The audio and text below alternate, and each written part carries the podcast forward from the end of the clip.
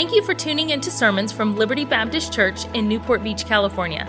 Our goal is to help you know God more and take the next step in your spiritual journey, no matter where you're at. If you have questions about God or about Liberty, you can connect with us at libertybaptistchurch.org. We pray that the Lord will use this message to be a help and encouragement in your life.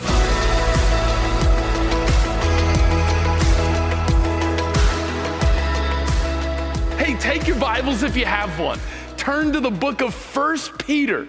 Peter is writing to persecuted Christians. Have you ever suffered for Jesus? Has someone, Pastor mentioned this, has someone ever called the good that you are doing evil? Has it ever happened before? Has, have you tried to, tried to encourage or help someone, and by the truth that you speak, they say, How dare you say that? Man, our world is in a mess, isn't it? Woo! My, my, I've got a two year old, and when my wife would change his stinky diapers, she says, shoo wee. Man, sometimes you look at the word, you go, shoo wee. In the middle of the mess, I just wish that there was someone who was in control, don't you? And wouldn't it be great in the middle of the mess if that person who was in control knew everything and knew how to fix the mess? Wouldn't that be great? And wouldn't it be great if he would write a book to tell us what to do in the middle of the mess? Can I tell you, there is a God in heaven who runs everything, who knows everything, who sent his son to fix everything, and wrote a book about it to guide us and uh, we're going to look at that book tonight. Now, before we get there, I do what Pastor did mention. I run an organization called the Center for Truth and Love. And that comes from Ephesians chapter 4, where the Bible says we as believers, in the middle of cultural chaos and confusion and people tossed back and forth, um, and, but it says specifically by the sleight of men and cunning craftiness whereby they lie and wait to deceive. And I told the educators earlier today, I'm so thankful that that only applies to the first century because today we have the internet and no one ever lies. We know everything there is true. Hello? I can't, I can't see you, so you gotta, I gotta hear you. Uh, so, so yeah, our world's in a mess, and in the middle of that mess, God's solution says this in Ephesians 4:15, but speaking the truth in love. And what I find is often Christianity, greater Christianity, is divided. On one hand, you have people that want to be loving, and I hope you're one of those people. But for some of those people, they take culture's definition of love. And culture says if you want to be loving, you have to affirm or be silent. Now, on the other hand, I've met the people that speak, and when they speak, they're so unkind, you wish they would be silent. You ever met that person before? Well, God hasn't called us to silence. He hasn't called us to unkindness. He has called to speak His truth in a loving way. And that's what the Center for Truth and Love does. We have a, a television show uh, that's syndicated on Dish and DirecTV. You can find archive episodes of that on our website. Um, we do conferences across the country. And by the grace of the Lord, uh, He's allowed us to train in person over 125,000 students and parents over the last several years in biblical worldview and apologetics. And uh, so that's some of what I do. Now, a lot of times people ask me to come in. Pastor just said, well, if you're here, why not just, you know, hang out and, uh, and preach tonight? So he didn't give me any direction of what he wanted me to cover. And uh, so I, I thought that I would not use the Quran and I would use the Bible. And uh, so, so you're going to hear from the Bible tonight. I hope that doesn't disappoint anybody. Um, but, but I wanted to share something with you. A lot of time, I mean, there's so many directions I could go. And uh, a lot of reasons why people have me in is because they're going, Ben, help us to understand what's happening in the world and to understand culture. And uh, so when we look at 1 Peter 3, I want to give you just a, a, tiny little nugget tonight. So something small. And, uh, and I just feel like it'd be a help to you. And uh, let, let me preface this. Have you ever been in a situation where you have heard a phrase? And you're like, in your gut, you're like, that doesn't sound right. but I don't know what to say to that. Have you ever been there before? Okay, that's me. I feel like almost every day when I go through the headlines, I'm like, there's a new thing. We got to figure out how to speak to that. Those confusing statements are things the devil uses to push us away from the truth. And we as believers need to be equipped to speak what is true to those. So, so 1 Peter 3, let's look at what the Bible says. In verse 14, Peter's speaking to persecuted Christians, and he says, But, and if ye suffer for righteousness' sake, happy are ye. And be not afraid of their terror, neither be troubled. Don't be worried in the middle of suffering if you're doing what is right. Oh, that's good. Then he says this, but sanctify the Lord God in your hearts. And then he says, and be ready always. Ooh, and be ready always to give an answer of every man that asketh you a reason of the hope that is in you with meekness and fear, gentleness and respect, with kindness, with an appropriate attitude. Now, it's interesting in verse 16, here's the purpose of this. Now, the passage I just read, uh, you may be a mature believer and, and know, how many have ever heard the term apologetics before? I'd just be curious. Okay, so about everybody. This is where we get that term, apologia, uh, apologetics. Always be ready to give an answer. That's, that's where we get this. Now, a lot of people think of apologetics as convincing atheists to not be atheists anymore. Uh, how many would agree that it's not a good thing to be an atheist? And, and if that's the case, wouldn't you agree that it would be good to convince someone not to be an atheist? So that's a good thing. But it's interesting, the purpose here is stated as something different in 1 Peter 3. Here's what he says He says, having a good conscience that whereas they speak evil of you as of evildoers, they may be ashamed that falsely accused your good conversation in Christ. Do you know it is possible to have your conscience be turned so that what you think is good is actually evil? And what you think is evil is good. Do you know the devil is not the father of murder? He's not the father of theft. What does the Bible call him? The father of what? See, here's what's great about lies. When you lie, you get the person or a person that believes a lie can actually do something against themselves that they think is good for themselves. That's the power of a lie. And so here's what's happening in our culture. Our culture says if you think that, if you do not think, excuse me, that a man can become a woman, then you're unloving if you say so. But do you know that's a bad definition of love? And you know that our culture can manipulate your conscience to think that evil is good and good is evil via the conscience. So, how do we avoid this? Thankfully, God wrote a book. He says this in verse 15 You've got to be ready. To do what? To give an answer. And so, how can we be ready? That's what I want to talk about tonight. Always be ready. And if you don't mind, I want to start with a story uh, just to kind of illustrate this. And then I'm going to go through some principles when you hear some of these phrases. And it's going to be real practical. I don't know if that's a lot. I don't know how practical you get. You know, I know some people, like, you know, we're just going to be like teaching tonight, if that's okay. The Bible talks about teaching and preaching. So, I'm not going to burn anything down or anything. We're just going to do some simple teaching tonight if that's okay. Uh, I don't know, I might get beat up for only te- I'll do a little preaching. We'll mix it together. We'll do a mix. Okay. Okay. Uh, story. So several years ago, I had a friend uh, who actually my son is named for. He's a pastor in the Bahamas. His name is Cranston. That's my son's name.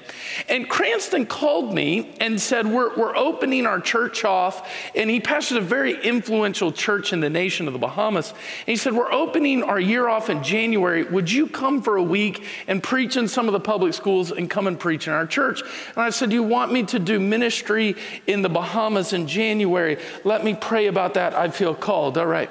So before we left, I was spending some time with my in laws, and my father in law had got into this show called Locked Up Abroad. I don't know if you've ever saw National Geographic. I don't know if it still airs. This was several years ago. And the premise of the show is these people get, go overseas and sometimes knowingly violate the law, sometimes by accident, but they wind up in a third world um, judicial system and prison system. And uh, suffice it to say, it does not go well. And uh, so we watched many episodes of Locked Up Abroad, and then the next day we went abroad.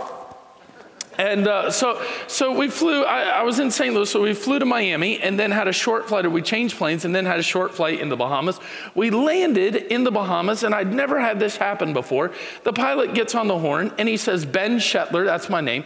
Ben Shetler, if you're on this plane, please hit your call button. So I hit my call button.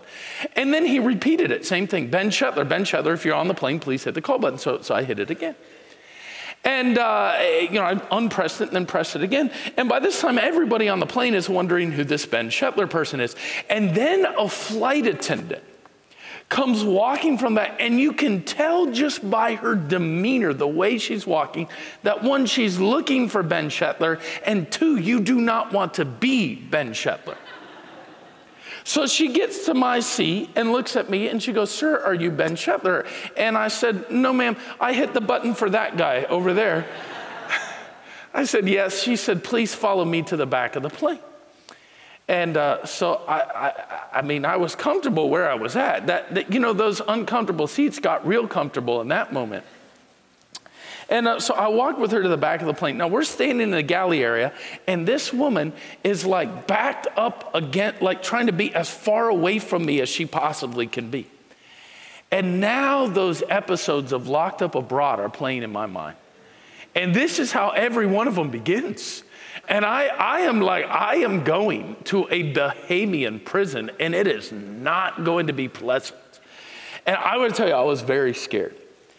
And uh, so I, I look at the lady and I say, ma'am, I say, what in the world is happening? And she says, I have been a flight attendant for over 20 years and this has never happened. She said, the Bahamian military is waiting to escort you off the plane. I said, not the police. She goes, no, the military. I'm like, I'm going to Guantanamo. I'm not even going to have an attorney. I'm, so, I'm like, they think I'm some type of terror. I'm like, what in the world is going on? So I'll never forget this. I say, well, ma'am, and she can see now I'm scared, like she can see the fear on my face. And I say, ma'am, as far as I know, I have done nothing wrong. And then she, like, now she understands this guy does not look like, like a hardened, guilty criminal. And I've obviously complied with everything she's asked. And so then she shifts into this gear that something just doesn't seem right here. And so she attempts to comfort me. These are the words of comfort this flight attendant offered me. She says, Is it possible that one of your family members has died? I thought, Well, I hadn't thought of that. I'm either going to prison or my mother's funeral, but either way, this is not a happy time. So now the fear is exponential. Either someone is dead or I'm going to die in a Bahamian prison. We, we get off the, everyone is off the plane. We get off the plane, and she was not exaggerating. There were two, two military officials awaiting the plane. There's a gentleman who looked in what would be similar to a Marine dress uniform And man, that this man looked sharp. He had this khaki top with these beautiful brass buttons going up the front, um, like these sharp pants. And I remember he had his hat under his arm and he was holding a baton with a beautiful brass and he and was just standing there at attention. And I thought, I'm about to get beat with that baton in a back room. Next to him was a woman. She was wearing a beautiful, what would be like a, a navy, like a white dress suit. She had this beautiful, long white uh, skirt and, and a top with black you know, things with black buttons on it and was wearing a shirt, and they were both standing at attention. And, uh, and I'm like, uh, you know, they said, are, are you Ben Shetler? And I'm like, you know, take me away. Yeah, that's me. And then they said, Mr. Shetler, we would like to welcome you to the nation of the Bahamas. You, sir, are our honored guest. Yeah. I look back at that flight attendant, maybe your mom is dead. Wow what an honor. And what, what had happened, that, that this church had various members of parliament in the church, and one of the, the people in the church was in charge of all Bahamian airspace.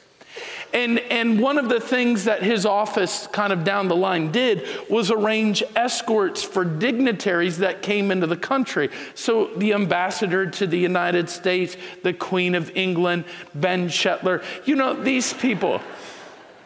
But they did it. It was really special, and uh, we had a special escort through the airport. We, we walked right through customs. It, it, it was quite an honor. I've thought about that, and, and honestly, I didn't really enjoy any of it because I was so afraid.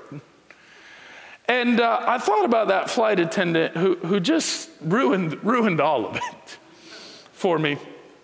And, uh, you know, I, I think about the way that our world views the future.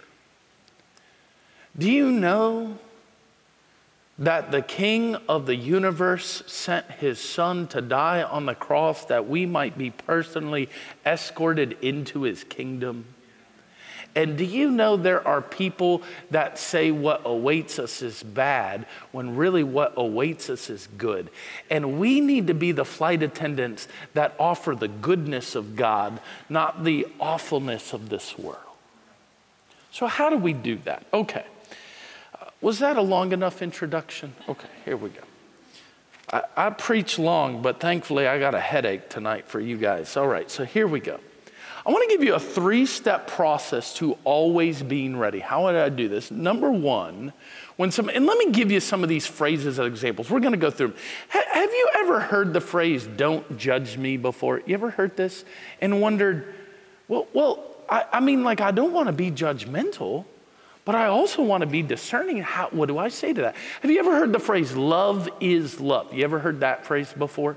And it's used to say, well, anyone can marry anyone. Well, what do I say? Maybe you've heard the phrase before, uh, my body my choice. You ever heard that phrase before? Uh, so, so we're going to look at some of these phrases. How do we give an answer? And I'm telling you, you can apply this, this rubric, this system to really anything. So if you're a note taker, I challenge you to take, take notes because it really help you. It's a little three step process. It's really simple. All right, number one, discern what is being said. Okay, so someone says love is love or don't judge. I want to discern what's being said. And Ben, how do I do that? Here's a key question that you can ask somebody What do you mean by that? This will help you in your marriage. This will help you at your work. Because if you ever hear something that you disagree with initially, maybe you just have two different definitions of one word. So I want to know what do you mean by that? It also gives you a little space to think and to listen to what you say. And here's the key action is to listen. Do you know how many Christians don't listen? We just wait to give the other side. Let's hear what people say. Hey, help me understand what you mean by that. My wife and I, my wife says something I disagree with. It's happened, you know, we've been married 17 years. It's happened two times. Um, but, uh, but she says something I disagree with. I'm like, hang on, honey, what do you mean by that? And then she says, you're using your stuff on me. but it really is helpful. Help me understand what you mean because I'm not sure I agree, but before I put my foot in it, maybe we do agree and I'm just hearing it the wrong way. What do you mean by that, right? And so I want to listen. And I'm telling you, listening is a powerful thing in a marriage, right? And it's, it's good in the workplace. Your boss says, hey, help me understand what you mean by this so I can best implement. So it really works in a lot of places. Discern what is being said, what do you mean by that? Listen, okay, step number two, dem- and we're gonna go back through all this again, okay? Demonstrate the logical flaw. Now, here's the thing about truth all truth is from God. All truth is God's truth. There is nothing that is untrue that conflicts with God. Now, not all truth is as important as all truths. And this is very important. Not all truth is the same. I, I one pastor, one pastor asked me one time. He goes, "Ben, is all truth worth fighting for?" And I said, "No, it's not." But I think you wanted me to say yes. He said, What do you mean? I said, All truth doesn't have the same consequences. Let me give you an example of, of why we fight for some truths and not for others. Let's say I'm in New York City standing on a, a subway platform, and the guy next to me looks over at me and goes, The Mets have won more World Series than the New York Yankees. In case you don't know, that statement is blatantly untrue. I'm not a Yankees fan, I'm just saying it's not true. And so he makes that statement, and I wrestle him to the ground, and I say, I'm not going to let you up until you admit that the Yankees have won more World Series than the Mets. I am going to stand and fight for truth. You say, Well, I don't recommend that because you're going to jail.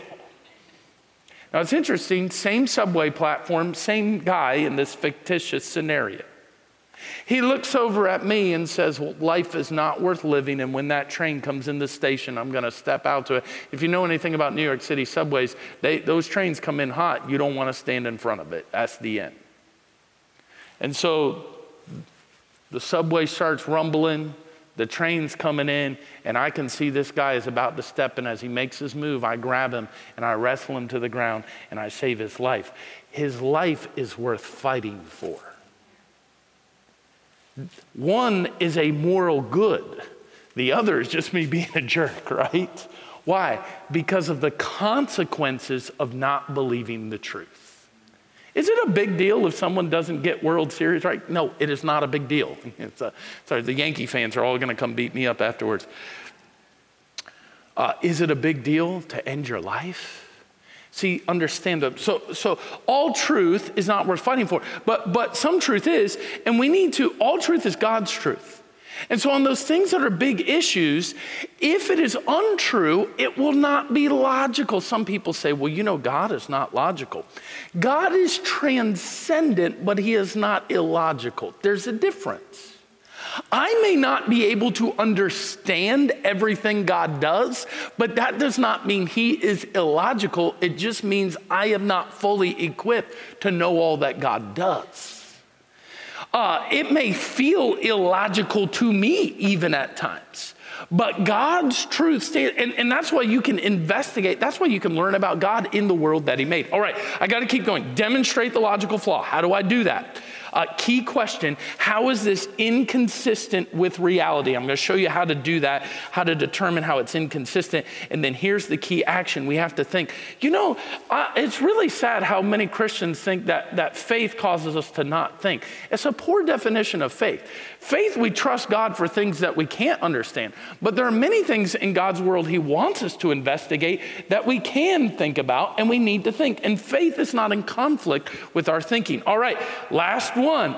Now, a lot of times, before I get there, a lot of times people say, well, you got three D's because, once again, second opinion says that everything has to be alliterated, right? So I have three D's tonight. So the first one is uh, discern what's being said, the second one is Demonstrate the logical flaw. Okay, some people got it. Very good. Demonstrate the logical flaw. And most people say, and the third one is dance on the grave of their defeated idea. You know, you have dominated them, you've won, nana, nana, boo boo. You know, you got it right, they got it wrong. And this is not the attitude as Christians we have. We don't just want to win an argument. That's not the point. The point is to speak truth in a loving way. And so then, lastly, what I want to do is direct them to the ultimate source of truth, the Word of God. I'm not done once I've demonstrated the logical flaw. Now I go, let me show you where the truth about this issue is. And uh, here's the key question with that is who's the authority?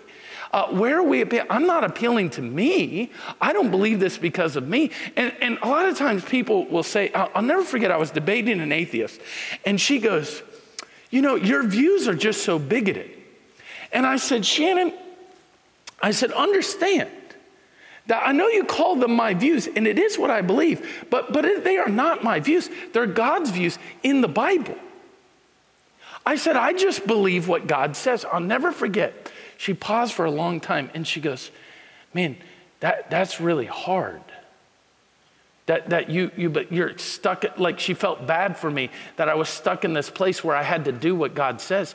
And I thought, oh, uh, the confusion, and I don't mean to be unkind to her, but the confusion you live in is so difficult where for me, I can just look at the Word of God and find out what He says. It's a light, it's, it's quite wonderful. So, who is the authority? And then the key action is I just do what God says and I submit. Okay, is that helpful to you?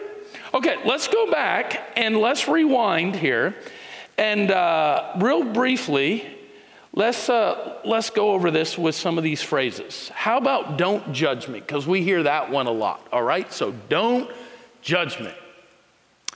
What do we need to do? What is step number one? Okay, so uh, do you not allow people to talk in your church? Uh, I, I'm going. I, I, I can't tell that story. I was in, I was in this church. They're very reserved. And it was a little church plant. It's about 50 people. And it's in Pensacola. And we just, some of our friends were there. So we go, go visit with them. And the pastor was finishing Ecclesiastes. It was this last Sunday. It was so beautiful. He said, All is vanity. But Solomon comes to the end of his life. And with God, all things have meaning. And, oh man, I was about to run a lap. I was like, hey, my wife's like, shh, don't say anything. They don't say amen here. I'm Gonna get into trouble.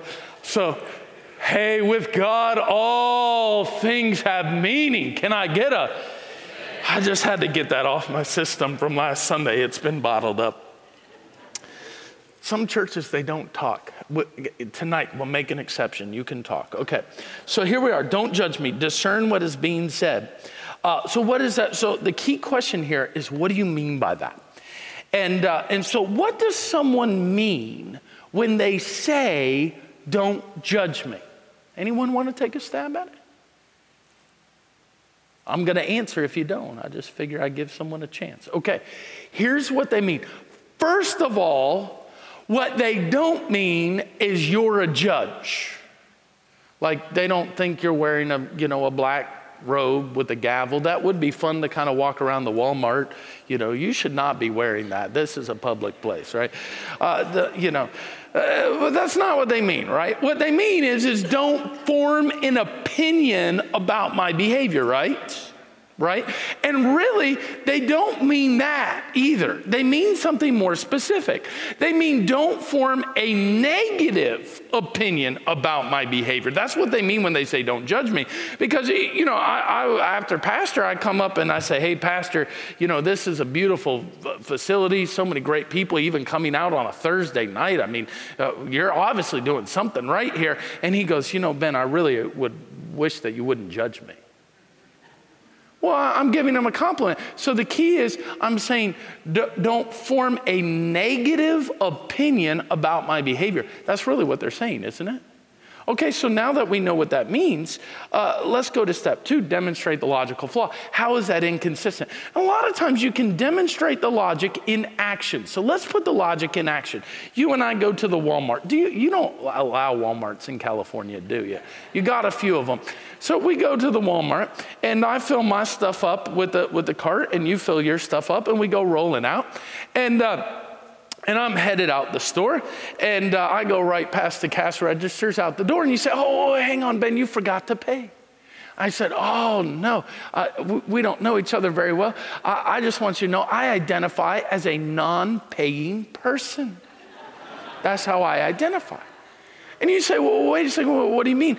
I said, Well, when I pay for things, I have less money. And uh, having less money gives me anxiety. And so to avoid anxiety, I just don't pay.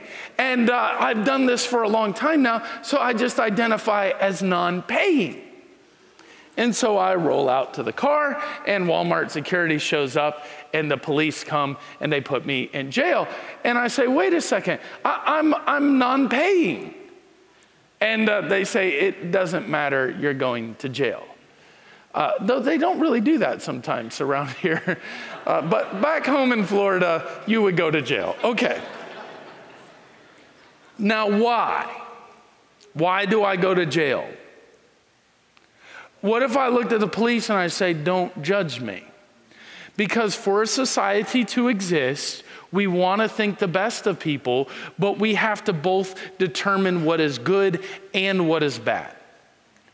And you can't have a functioning society where people just steal stuff. It doesn't work. It has to be paid for. Because when, yeah, uh, uh, so, so we've demonstrated the logical flaw, but then we can direct people to the Word of God. How is this inconsistent with reality? And then we direct them to the Word of God. Who's the authority on this? And where the Bible says, actually, that the spiritual man, in the book of, of 1 Corinthians, chapter 2, it says the spiritual man actually uses the word judges all things.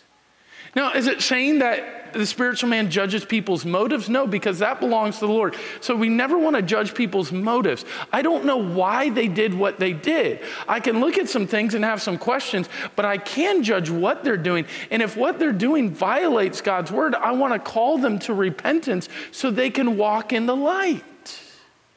I'm not being unkind. Now you say, when the Bible said, don't, don't judge me, you know, Jesus said, judge not lest ye be judged. And, and what he was talking about specifically there was real uh, uh, uh, condemnation being passed down by the religious leaders. He was talking about the, the, the court context. Um, the religious leaders, it was, it, it was uh, Jewish nationalism back then.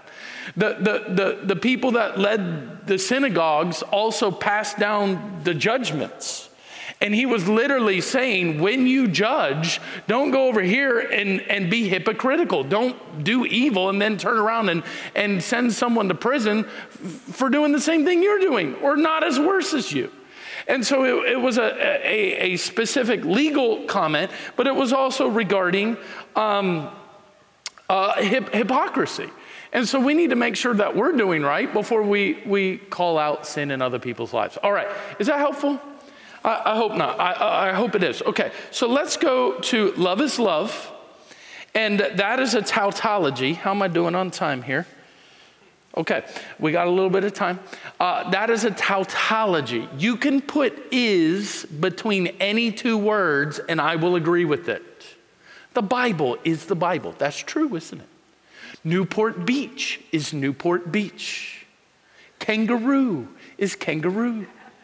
Love is love. I agree that love is love. But the question is, is what do you mean by that?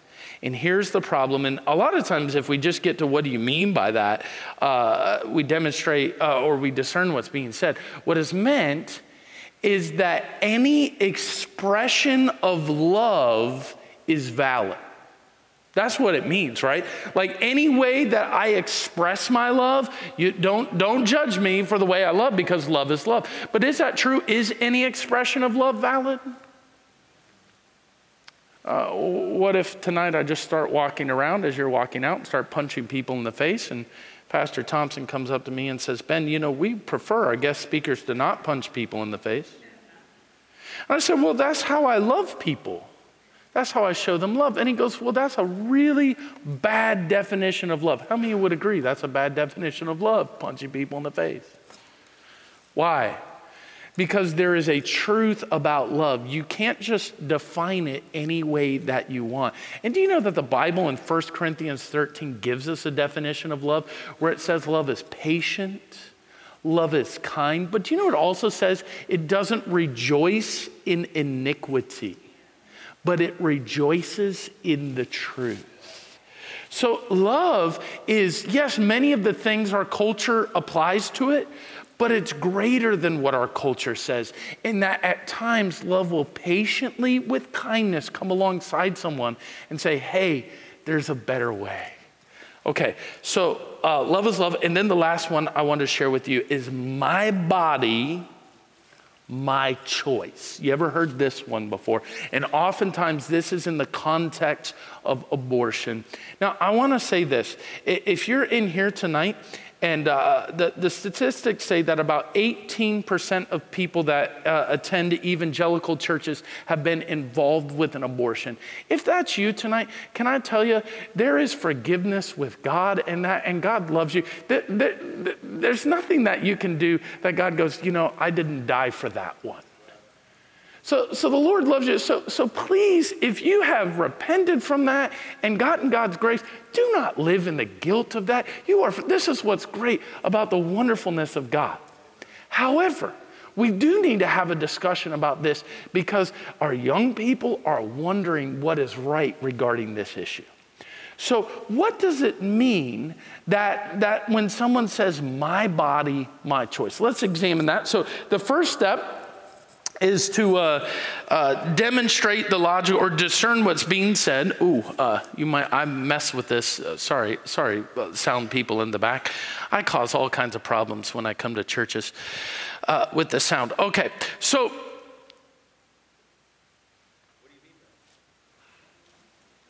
My body, my choice. Yes, that's where we're at. Okay, thank you. And yes, we're on that step. My body, my choice.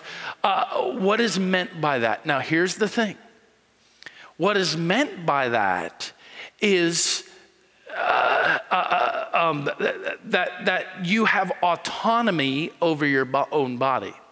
Now, is that true or is that false? Be careful. Well, I know what you mean, that it's not that my body, my choice, what they mean by that. But is it true? Think about this. Do you have autonomy over your body? Now, I think the people that are saying false, are you saying false because God is sovereignly brought? Okay, so that is true. But one day we will stand before our holy God. Will he not judge our actions and the choices that we made? So, in that sense, do we have autonomy? Do, do we have the ability to choose for ourselves and be accountable for that? Yes. So, in some senses, is my body, my choice true? Yes. Some people say, Oh, you pro lifers, you don't believe in my body, my choice. That's why we can stick anything in you we want. Now, if you want to get a vaccine, you're welcome to do so. But it's my body. And if I want to choose no, you ain't putting it in me. Now, once again, if you want to, I, am sorry, I'm, I shouldn't have gone there. I apologize. Uh, if you want to get it, it's okay. But I'm just saying we don't have to force people because I actually believe that the individual should be able to choose what goes in them. I think that should be a choice. Now, here's the thing. You say, well, what about my body, my choice? Here's the key. How do we demonstrate the logical flaw? The baby is a different body.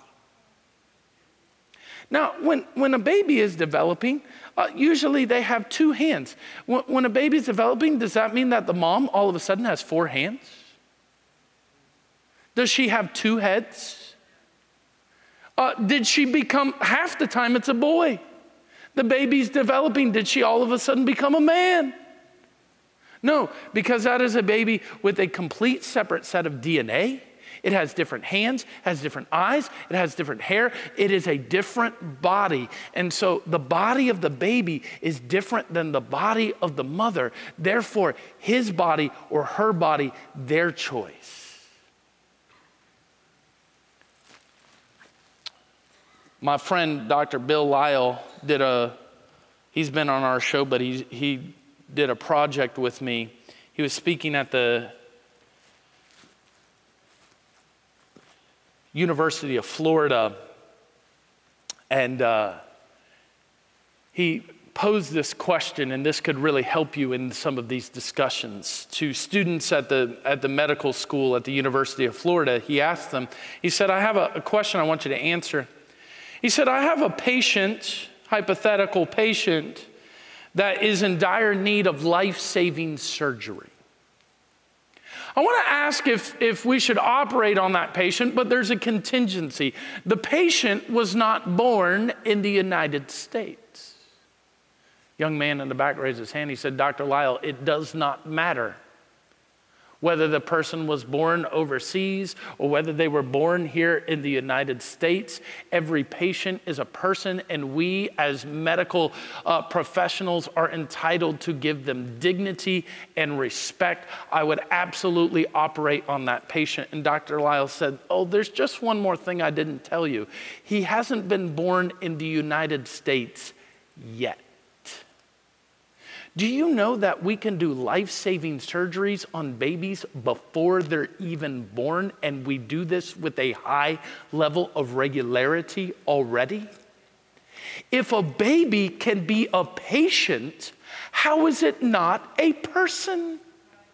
The young man came up to him afterwards. He goes, You're a Christian, aren't you? Dr. Lile said, Yeah. He goes, I'm an atheist, but you convinced me on this. He goes, I am now pro life. Because if we can operate on it, it has to be a person. All right. So that's what I had to give you tonight. Is that helpful at all? I hope that it is. I have just a few minutes left, so let me give you one final illustration. What does apologetics really look like as I conclude? I, for me, always being ready has to do with keeping the rocks silent. You say, what do you mean by that? Do you know in the New Testament, when Jesus uh, came into the city of Jerusalem through the eastern gate, that there was a massive party that was thrown for his entrance. Do you remember this? We call it Palm Sunday. People were cutting down palm branches, they were laying out their jackets, and here Jesus is riding in the streets. And in the middle of all this, the, the uh, Pharisees come and they say, uh, You know, Jesus, you have to stop this. I believe if the Bible had a musical score, every time the Pharisees showed up, you'd hear the music, dun, dun, dun. You know, these guys show up and uh, they say, Jesus, you have to stop the crowd. What did Jesus say to them? He said, Amen. If, if they are silent, I'll get the rocks to speak.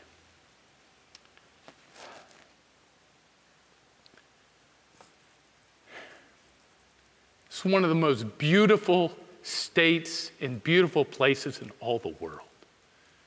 I, I travel, play with people like, you like California? You know, I love California. It's a beautiful state, but it has succumbed to so much darkness. You know this. I've got to tell you, I don't want the rocks around Lake Arrowhead speaking when I still have a voice if God, in His grace and His mercy and His kindness, would allow me to speak instead of the rocks, I want to cut down a palm branch and I want to speak. Man, I hope that is true of you as well. Now, we don't speak in hatred, we speak the truth in love. And I believe that real apologetics is saying, hey, I'm not going to let the rocks in Newport Beach speak. I'm going to be a speaker of God's truth. Thank you for listening to Messages from Liberty. Tune in next week for more Bible teaching or subscribe on iTunes to stay up to date with our current series.